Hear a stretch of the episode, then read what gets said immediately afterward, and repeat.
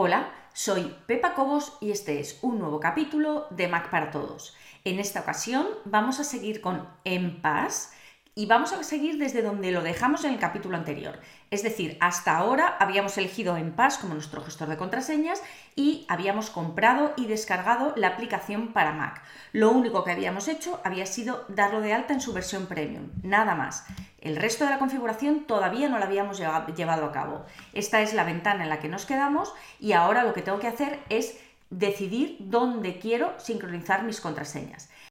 En mi caso le voy a decir que yo lo quiero sincronizar en iCloud y directamente se abre aquí para iniciar sesión en, en iCloud y lo que voy a hacer es colocar mi ID de Apple, mi contraseña y continuamos. Me salta el aviso de que alguien se está intentando conectar con mi ID de Apple, que obviamente soy yo, le voy a decir que permitir, me da un código.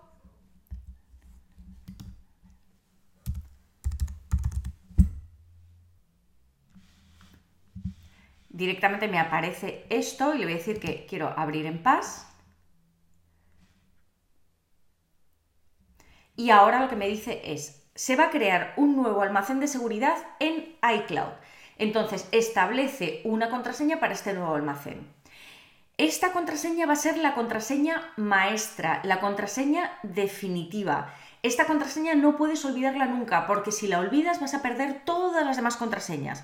Es fundamental que sea una contraseña algo complicada. No me pongas por favor tu nombre. Es como si yo pongo eh, Pepa y a continuación pongo 1609 eh, porque es mi cumpleaños o Pepa 70 y no sé qué, o, Pepa lo que sea, o 1, 2, 3, 4 dólar, o mm, yo que sé, cualquier contraseña de estas, no, por favor, piensa un poquito más, yo que sé, pone el nombre de tu calle y luego los cuatro últimos dígitos de tu teléfono, no lo sé, algo que sea un poquito más complicado.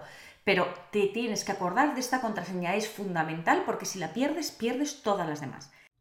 Te recuerdo que esto que estás viendo es solo una parte del episodio completo. Los usuarios premium tienen acceso a todo el contenido de todos los episodios. Puedes probar gratis durante dos días sin ningún compromiso y conseguir acceso a todos los capítulos de Mac para Todos. Solamente tienes que entrar en macparatodos.es barra prueba. Recuerda, macparatodos.es barra prueba.